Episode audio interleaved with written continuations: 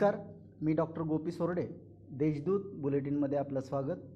आज सोमवार पंधरा फेब्रुवारी ऐकूयात जळगाव जिल्ह्यातील ठळक घडामोडी.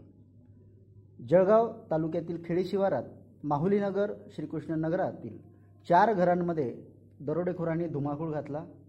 एका घरात वृद्ध दाम्पत्याला मारहाण करून त्यातील पन्नास हजाराची रोक रोकड लंपास केली.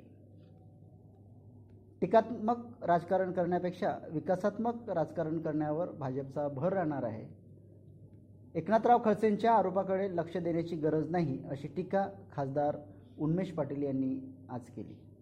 ते भाजप कार्यालयात आयोजित पत्रकार परिषदेत बोलत होते.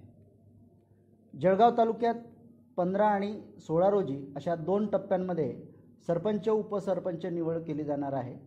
पहिल्या टप्प्यांमध्ये पंचवीस गावांचा तर दुसऱ्या टप्प्यात अठरा ग्रामपंचायतीचा समावेश असणार आहे.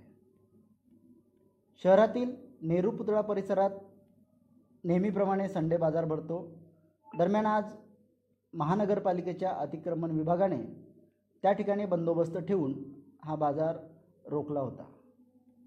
यावेळी पोलीस बंदोबस्त देखील तैनात करण्यात आला होता. जळगाव जिल्ह्यात चौदा फेब्रुवारी रोजी नव्याने एकोणावीस कोरोनाबाधित रुग्ण आढळून आले आहे. एकूण कोरोनाबाधितांची संख्या सत्तावन्न हजार पाचशे एक्क्याण्णव एवढी झाली आहे. दिवसभरात एकाही बाधिताचा मृत्यू झाला नसल्याने ही दिलासादायक बाब जिल्ह्यासाठी मानली जात आहे. या होत्या आजच्या ठळक घडामोडी याचबरोबर वेळ झाली आहे इथेच थांबण्याची.